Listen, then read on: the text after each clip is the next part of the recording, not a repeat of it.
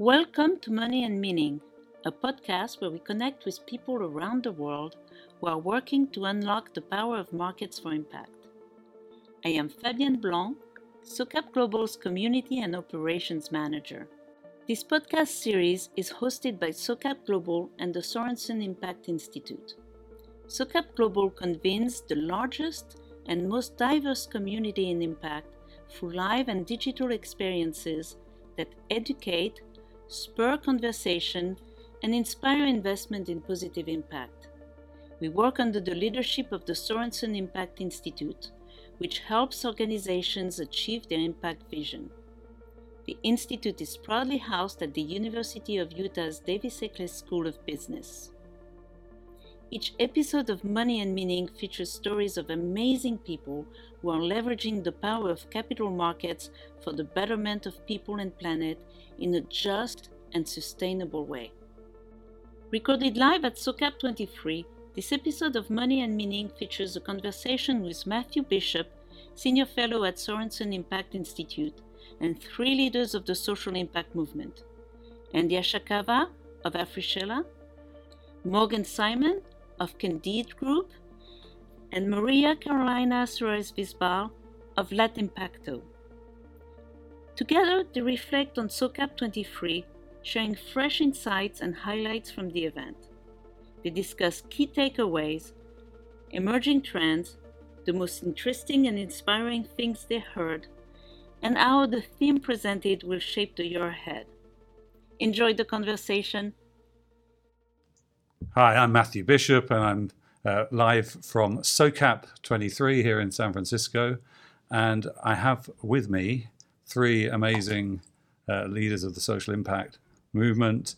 Um, Andia Laura Chakava, who um, is at uh, Afrishela. Is that right pronunciation? Yes. Um, I have Morgan Simon from Candide Group and Carolina Suarez Visbal uh, from latimpacto.org. Great to have you all here. And what we're um, going to do is just talk a bit about what you're doing, why you're here at SOCAP, and what you found um, inspiring, frustrating, what you're going to take away as you go back home uh, to, and get back to your work. Um, and I just really want to start with you, Morgan, because we've just come directly from a rather remarkable event out in the on, on the park outside the conference center where we ended up uh, in a an indigenous people led dance um, at the end of a session, which I, I found incredibly bonding and inspiring. Um, but it followed, I think, a really you know, extraordinary panel discussion around um, this battle in America, the litigation battle, where the the anti crowd who are trying to protect the old uh, blood and thunder, profit maximizing, socially unjust capitalism, you know, are fighting this movement in the courts. And just maybe just say briefly, you know, what what what you said there, you know, about why this is such an important moment and this fight is uh, is something that we really need to take very seriously.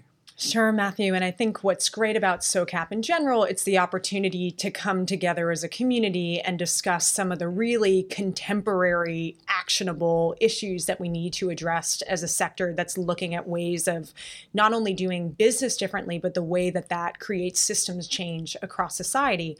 And one of the areas in which we know we need fundamental change is around racial justice, and that we cannot have a movement for racial justice without talking about race.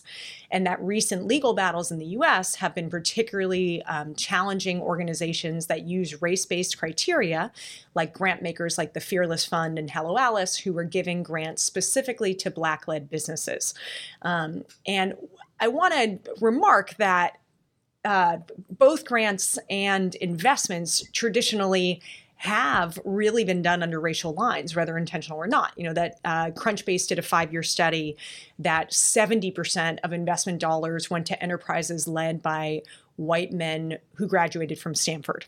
That's an extremely limited universe. You might even say, from an investor perspective, you know, I lead a registered investment advisory focused on impact, that diversification is a fundamental principle. Um, and having 70% of investments be from just one school um, typically is not uh, going to be an optimized strategy. And um, in addition, their data found that less than 10% of investments went to women, less than 2% to Latino founders, and less than 1% to Black founders. So we're starting from a fundamentally unequal place to begin with, and the tiny percentage of money that actually is going to support these Black businesses to have that now under attack is really abominable. And we need to really look at both the Fearless Fund, Hello Alice, the other lawsuits that have been filed as the tip of the iceberg um, and the importance of having a really coordinated approach to address this. And, you know, it's often been said this idea that when you're trying to do something important, first they ignore you, then they laugh at you, then they fight you, and then you win and that we need to understand that this sort of backlash is part of the progress that we're making in putting racial justice onto the agenda for grant makers and investors alike, um, and that this is the opportunity that we have to really double down on that support to make sure we continue to fund investors of color um, and entrepreneurs of color. This is something that's been critical for us at Candide Group and for so many others across the industry. Um, and it was great to have a space to connect with others at SOCAP about that because it has been so deep on the hearts and minds of people. Mm. I'm, I'm very struck by the mood here this year at SOCAP is is one of that there's a fight going on, um, which you know, I, and I do, I really very much agree with you that that is a sign that it's not being laughed at so much and not being ignored at all anymore by the people who seriously control the system that has been in control. And so that probably makes it a good movement, and it's a good moment for this movement, and good that there are so many serious conversations about that. But is just just briefly, I mean, you're also a veteran like me of many SOCAPs. I mean, how how have you found the mood this year? I think in general, there's a high degree of optimism um, in terms of what we're seeing from a systems change perspective. We're seeing a much greater diversity of voices and leadership. So, not just about who speaks at a conference, but what actually is moving in society and how much further we go um, when we have a much broader and more diverse uh, group of people at the table. Um, the other trend that I've been seeing that I've been really excited about is more attention to community participation. And one of the panels I'm going to be moderating this afternoon is looking at participatory funding models. And the idea that so often communities don't get the opportunity to participate in the design, governance, and ownership of enterprise or in funding decisions and that we often you know hear about the golden rule the idea the one that has the gold makes the rules and that it can't just be wealth holders and institutions that get to say what impact is we need to make sure that the people who are closest to the problems and know the solutions get to be part of allocating the money.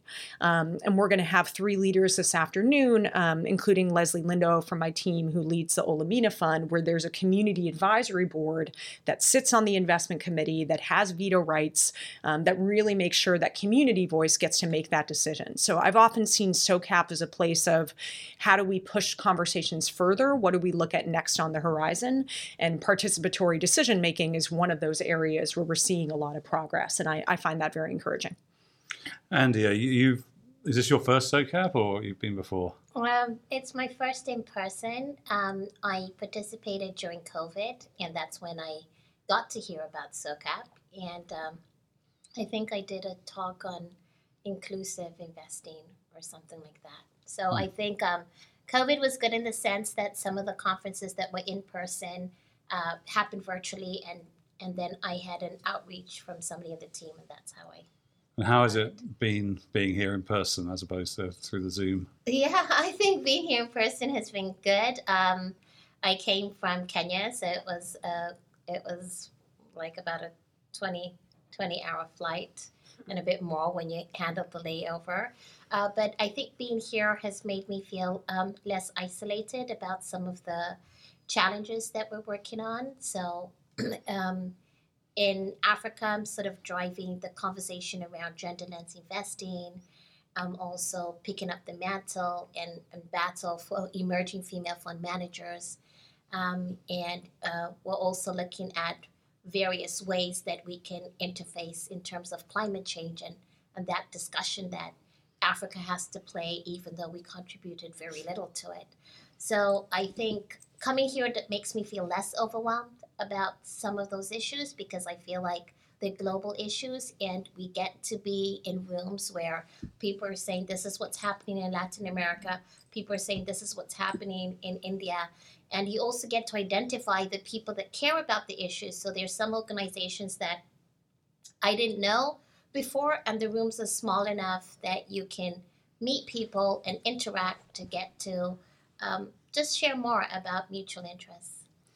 And from a, I mean, I mean there's a, a, whole track on gender lens investing um, at this year's SOCAP, and I think you did you help curate yes, that? Yeah. Yes. So, tell me what your goal was with the with the choice of content for this year, and has it has it answered the questions you're hoping it would answer? Yeah, I, I, I think it's like uh, we're not just having gender lens as sort of uh, a token representation or one particular panel. The whole track is looking at various ways that we can uh, discuss the current uh, construct of capital. Um, and I think one of the key things that we've been um, talking about is how we can do it from an intersectionality point of view and integrate it uh, very much as we're talking about agriculture, as we're talking about food systems, as we're talking about health, as we're talking about climate change, so that it's not siloed and it doesn't appear niche. Why is that important? I think it's so important because it's we find that when you're gender neutral, you become gender blind, and then when you start working on the metrics after, it's like, oh my God, we're the women. We have cases of you know no names mentioned of funds of 400 million investing in the agri sector that really haven't improved the lives of the community. So even if you're working with smallholder farmers and majority of them are women when people are chasing the jobs if you haven't demonstrated that you're giving people a living wage you're creating permanent jobs you're basically working on the social construct of the community in terms of what are women doing about unpaid care so that they can be more productive how are you actually helping them own close clear assets like land which is used to sort of discriminate and and and basically exclude women from financial services then you're just you're just ticking the box. You're not actually transforming and changing lives. And what we're basically showing and this is something that's been demonstrated with um, just even the sustainable development goals if you just focus on gender equality you can hit so many other sustainable development goals from no poverty to good education to health but it has to be deliberate and it has to be working from a community construct and recognizing that uh, women are also very vocal and comfortable when they're operating within networks and groups. So, Carolina, um, you were on the Latin America track that they have here. Um, how how did how did that work out? What was the what was the goal there, and and what's your biggest takeaway from the conversations you've had so far? So Thank you, Matthew. Uh, listening to and Laura Morgan, it has been amazing to see how we can share the same challenges globally. There is not an issue that is specifically, uh, ah, you are living here in the US with the uh, racial issues is how we can also dealing with that. Actually, uh, we had our conference in last August in Rio de Janeiro, and one of the issues that we were discussing, and one of the top topics were how we can deal with gender and racial issues in Latin America. So for me, seeing here, it's my first SOCAP in person. I also participated the first one virtually during the pandemic, and it was great because we were the global community in one place. Now we are here. Uh, I am seeing that it is one of the actually it is my last conference this year uh, after a conference season. Mm-hmm. I was attending GNGSG, Glee, Latimpacto, Click, and now I'm seeing that here you can see Latin America as part of a global discussion. So it is not okay. You will have a track that will be just Latin America, but also even we have a track focusing Latin America we are also participating in other conversations like in gender racial issues this morning this risking uh, opportunities. How we are seeing that we can also offer in from latin america opportunities that uh, the world can learn. I, for me it's very difficult to understand. Here's the global south and here's the global north. Right now the challenges that we are living we cannot split them in two areas global and south. It's a global issue the sdg agenda the gaps that we're seeing with SDG agenda are global. It's not any specific region that they say, okay, Africa should be responsible for that, North America for that, Latin America for that. No. How we can work as citizens of the world, how we can move forward, uh, and how we can deal with these challenges. So the reason because I am here is because I am the CEO of Latimpacto, is the Latin American network that gathers more than 200 providers of capital, all of them committed to deploy the resources more strategically. And how we do that? With knowledge and connections. So we need more knowledge and more connections to be sure that we will tackle with these challenges uh, that are globally and there is not any specific issue there is not a specific region or country. And what's what was your your highlight of the track so far? My highlight is to see a community discussing challenges that are tackling the world right now. So it's not a, okay because in my in our conference that i have attended over this season is okay there is latin america and here is the global north no i'm seeing here at SOP and i value that that we are bringing a community of investors, a community of entrepreneurs, showing all the opportunities that we need and how to move forward with these uh. So for me, it has been amazing that we are not seeing gender in a specific box. It's how in a specific box. It's how we are seeing gender as a cross-cutting issue. It's how we are seeing racial issues. It's how we are seeing, uh, you know, uh, inequality. So I, I value that the creation process of the agenda was to in- include all these issues in different in in transversal um, committees and conversations as well. And um, and Andia, did you find that with the gender lens track that again essentially didn't matter which country you were coming from, you having the same conversation, or was you know coming from Africa, East Africa, is that are you, yeah. are you wrestling with a different set of issues to some extent or not? Yeah, I think there's some areas where some countries are a little bit ahead and have more examples, but I think the gaps still remain. Um, I, I always I always like to listen and learn and say what's happening in India. They sometimes they've they've moved a little bit further, but they're still there's still gender issues across the board. So you may find that um, in in Africa, where we, we, we might be talking about how can we basically have alternative models of uh, credit assessment that do not focus on simply physical collateral. You may find in uh, other parts of the world the banks have moved away from that physical collateral and they're utilizing other mechanisms, but the capital itself maybe there is still a lack of sort of female capital providers that are close to those networks that can do it. We still find that uh, maybe uh, some of the structures and the uses of capital are still not dealing with issues around unpaid uh, care or even dealing with more elaborate topics when we're talking about we're used to talking about sexual reproductive health but we haven't really studied how menopause is also affecting women's productivity in the workplace. So we find that there are new emerging issues, and each region may have gender based violence is cut across. Mm. Uh, uh, there's very little studies that basically show how gender based violence can both be reduced or excavated depending on how capital is deployed. So I think the main thing is what we're saying is that when you're designing your products, when you're de- deploying your capital, when you're looking at it, how you basically assessing and integrating gender from the beginning, and are we deliberately looking to transfer that power and how is that power showing up across the investment process? So i would say that people are at different levels but the issues are consistent across even though the, the, the thematic areas might differ. Morgan what for you makes the bringing together of the social the so activism part with the capital part so important about why SOCAP works? I think that we always need a starting point of resources to make ideas move in society. I mean, and that's a big part for many people like me that came up as activists. Um, I've been in impact investing for over 20 years now. I get to say that with a straight face because I filed my first shareholder resolution when I was 19 years old.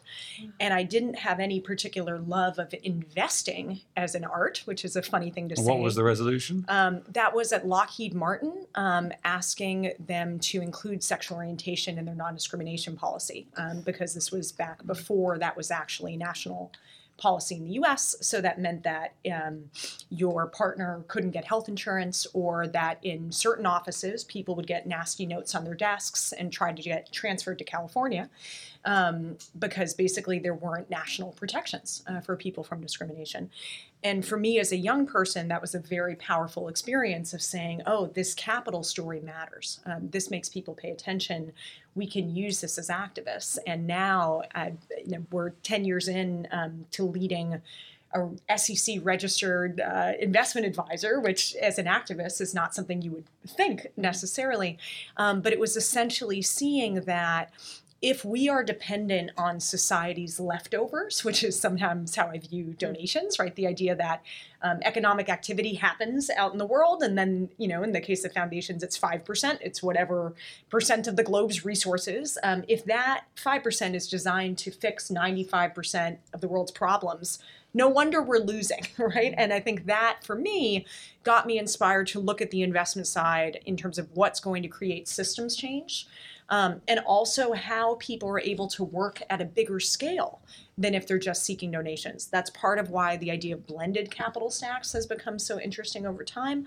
Um, and the idea that there's so many incredible people who have great ideas, who might have great access to human capital, um, but very specifically need dollars to get things done the ability at SOCAP to have conversations about how we're going to structure that capital to best serve the world and to make sure that people seeking capital from all over the world get access to the current capital providers is, is an important uh, grease to that infrastructure.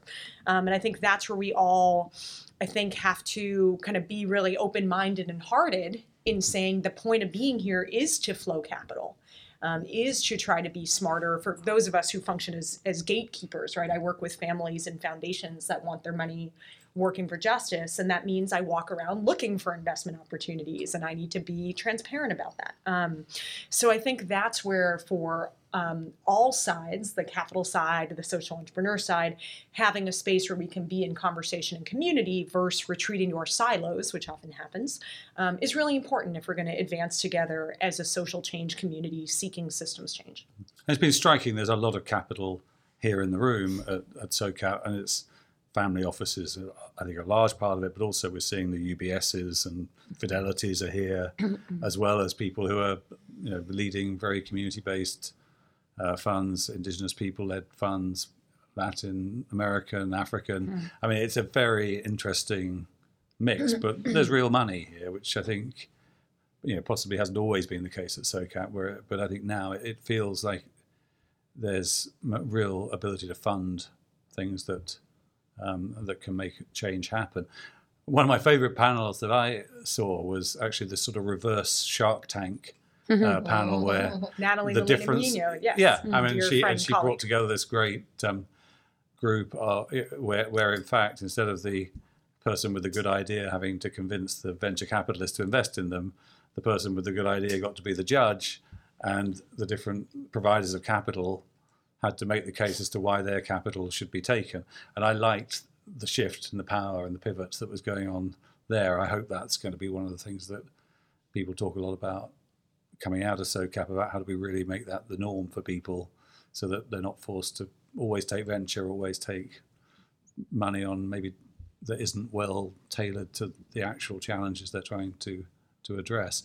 Um, Andy, I, I, want to ask each. Uh, I'll start with you. But each of you, what's one actionable thing you're going to take away from uh, the conversations and things you've learned here at the SOCAP? Yeah, I think one of the actionable things is um, how we can um, drive more capital using sort of a fund to fund structure. I think that's one of the key things when we had our session um, yesterday amongst capital providers and how we can increase the flow was basically volume and scale is a big issue and credibility and trust in terms of how do you work with local capital people. But if we have more fund of fund structures and we make sure that they are rooted and they are regional then it becomes easier to sort of um, uplift and identify some intermediaries that can really get us closer to funding some of the smaller businesses that need that capital, as well as making sure that the process that we use to identify and evaluate the that, that is less biased.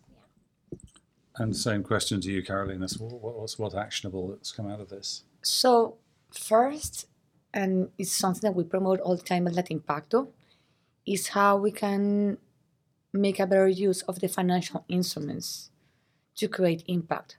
So how is not philanthropy here and the financial markets there? Is how we can bring both worlds and how we can deploy um, these resources more strategically. Second is that we cannot stop here. We are ending SOCAP today, but this movement, these conversations cannot stop today. And it is the reason because I believe in that impacto, I believe in the community that we are creating, that we need to continue committed with all the discussions, how we can moving forward and listening to you, how we can see this world in 10 years, in seven years, when we start a new, I don't know, global agenda with a new uh, objectives. So how we can move forward with these objectives. And it's our role. I think it's, it's part of our role of all of us being here in SOCAP that we have the privilege to be here and how we can multiply these voices, how we can share with others that uh, that have the opportunity to attend these amazing forums and how we can share with this community that is eager to learn. There is, you know, there are a lot of families in Latin America. I agree with you. The problem is not capital. It's how we will deploy this capital. It's how we can promote more strategic connections. It's how we can improve our knowledge. So it's part of the role, and it's my commitment to continue with these conversations and bringing them in, into Latin America, and of course, connecting with other parts of the world. Morgan, same question for you. I think on a very, um, I'll give a, a, direct answer and a more mm. philosophical answer. Uh, directly, I've been excited to see uh, the groups coming together to raise a legal fund and, in general, create more infrastructure around protecting racial justice investing. Um, and I think it's a great example of just having the physical space and connection at SOCAP for people to see each other and say, hey, we're organizing this, come get involved, um, of being aware of those initiatives as they're emerging in real time, of this being a space where people are able to connect in that way. And we're excited to continue to be thinking through um, legal strategy and resources and, and what it'll take to continue doing this work. Um, but that we're doubling down and, and recommitting to the idea of this being a critical moment to continue. Um, the second, I get really encouraged having been uh, kind of a SOCAP lifelong attendee. I think I was at the first one. Um, that you really see the growth and development of the social enterprise and impact investment sectors kind of flashing before your eyes here year by year. And was reflecting yesterday with some colleagues how I think it was back around 2009. You know, after 2000, I think seven, where impact investing was named as a term mm-hmm. by the mm-hmm. Rockefeller Foundation, and then foundations came out with this big audacious goal of two percent, right? Mm-hmm. And at the time, that was considered extremely radical and challenging. And would you be able to find enough pipeline to support that? And how are you going to uh, convince your investment committee? And then Toniic came out with the hundred percent pledge and saying, no way would we stop at two percent. And now you're starting to see people talk about about maybe I should make, instead of a bunch of little decisions about my portfolio, I'm going to make one big decision, which is to give over power of who's going to get to make the decisions mm. about how capital is allocated in the first place. Um, and seeing that. Um, advancement of impact over time is something that reminds me to be gentle with myself and others and knowing that we're always pushing to whatever that next frontier might be um, and that we might look back in 10 years and go, ah, oh, that was a silly goal, or, you know, how, how could we have thought that was the path? But that we keep evolving um, and that we need to give ourselves that space to uh, make mistakes, make progress, and continue to push ourselves to do more. So I get really inspired in being here and seeing what so many of my, my peers and mentors are doing, and then reflecting back afterwards, what's the next space where I can be pushing and doing more? And what are the conversations that people are having, you know, when they're off stage and sort of catching up with each other and saying, well, this is what I'm really wrestling with at the moment? What, what are the hard conversations that this community is having at the moment? One of the hard conversations that I'm seeing um, is that global markets are facing some serious challenges right now. Um, and the interest rate environment in the US, which I know has global impacts, has had major impacts for capital. And that's true not just for impact in social enterprise markets, that's true for markets writ large. Um, it's one of those where perhaps where it rains uh, in traditional markets, it pours for us um, because we're dealing with these twin elements of is it the market or is it because you had a social impact business and mm-hmm. therefore it didn't work out or therefore you're having challenges and um, a lot of fear of people throwing away the concept um, versus somehow if you lose 50% in public markets, you know, that's just the market, you know. Uh, but the fact that you were destroying the environment or locking people up for profit, that's got nothing to do with it. Um, so I think there's a lot of entrepreneurs right now that are struggling, um, that are struggling in a difficult capital market, um, and that we need to balance out our overall enthusiasm for the sector um, and the idea that I think in the long run, it's been proven that funds that take social and environmental values into account do better, that companies that have greater equity and inclusion make better decisions, um, that in the long run, we're going to be okay. I, I definitely believe that fervently. But we also have to acknowledge some of the really challenging circumstances that entrepreneurs are having in this funding environment and figure out as investors how we can double down with our support. Um, I agree with Morgan, and I think it's how we can bring, how we can bring more institutional investors, DFIs, and governments. So how we can understand that impact investing is not a niche, that all of us we are committed with this SDG agenda. So it's how we can understand the global challenges, and it is not only to impact investors or to some part of the ecosystem. It's how we can bring the big ones, the big players, and DFIs, governments, and institutional investors, they should play. They should be part of this uh, equation to, to make real changes and how we can provide more catalytic capital because otherwise it will be very difficult to promote these entrepreneurs that are seeking for seed capital because the big funds are also looking for big companies. Hey, understand what is the part of the world. They need seed capital, they need risky capital. So how we can provide this patient, this catalytic capital to these entrepreneurs, and how we want to change, we want to make, make the change, and also with the new regulations, how we will provide more tax tax incentives uh, to bring all these big players into this market. Andy, same question to you. Yeah, um, I've noticed a big sense of community. So people kind of saying, "I'm in this organization community." Um, yesterday, I, I had the pleasure of of meeting the founder of Harambe that I had heard about that was like, come join our community if you're trying to change and solve a problem. Um, another community about joining um, organizations that are driving for um, capital to come to locally based, indigenous based organizations because we also have a, cap, uh, a habit of just channeling capital to the names and the brands and the organizations that we know and then there's been a real quest for let's collaborate. How can we collaborate? What are you good at? What can I do? How can we do this together? And then the other part, which I feel has been missing a lot, but we've sort of guised it as we need evidence, which we don't necessarily ask from other sectors, is just the storytelling. The storytelling of people that have been working on this for many years, that have changed lives, and bringing that to the fore.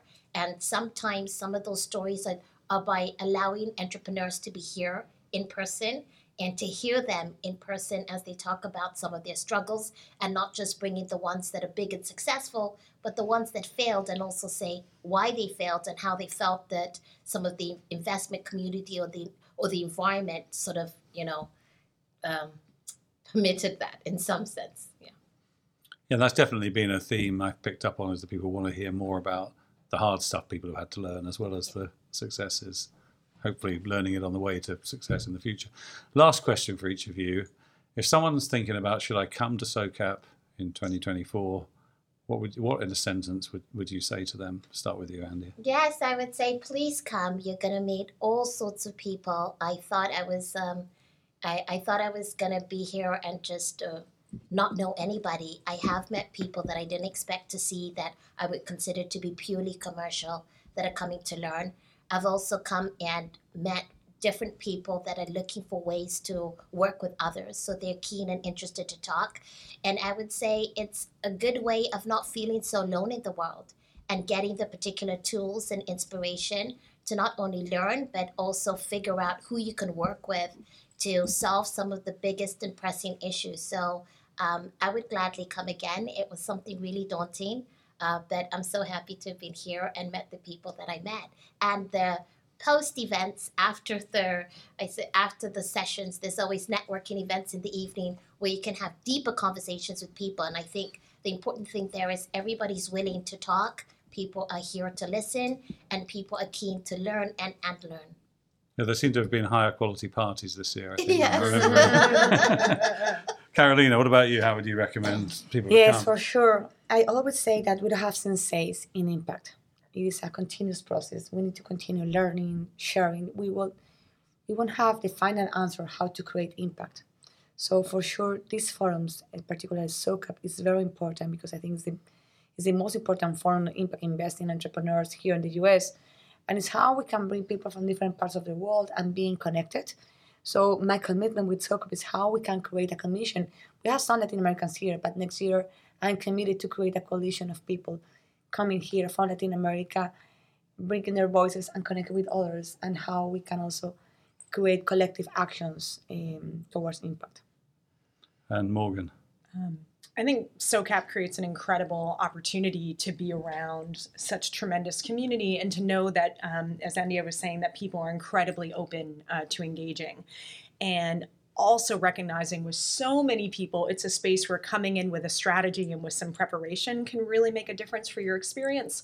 Um, because n- not all attendees are always uh, made public beforehand, but the speaker list always is at the very least. And there's a ton of speakers because it's so huge um, that it's worth browsing through picking out 10 people you're excited to potentially connect with and emailing them beforehand um, and sharing a bit about what you do and kind of what you would hope is that first broader cooler conversation um, so that if you have the opportunity to meet in person you're able to really go deeper towards your objective kind of knowing that um, time is so limited. Um, so would really encourage uh, coming but finding ways to connect with people really intentionally to get the most out of your time here.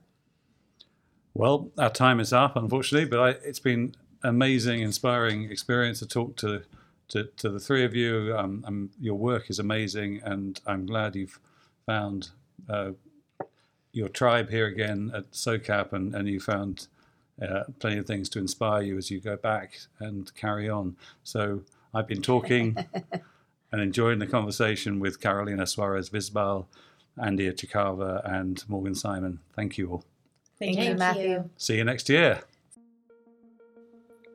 Thank you for listening to this episode of Money and Meaning.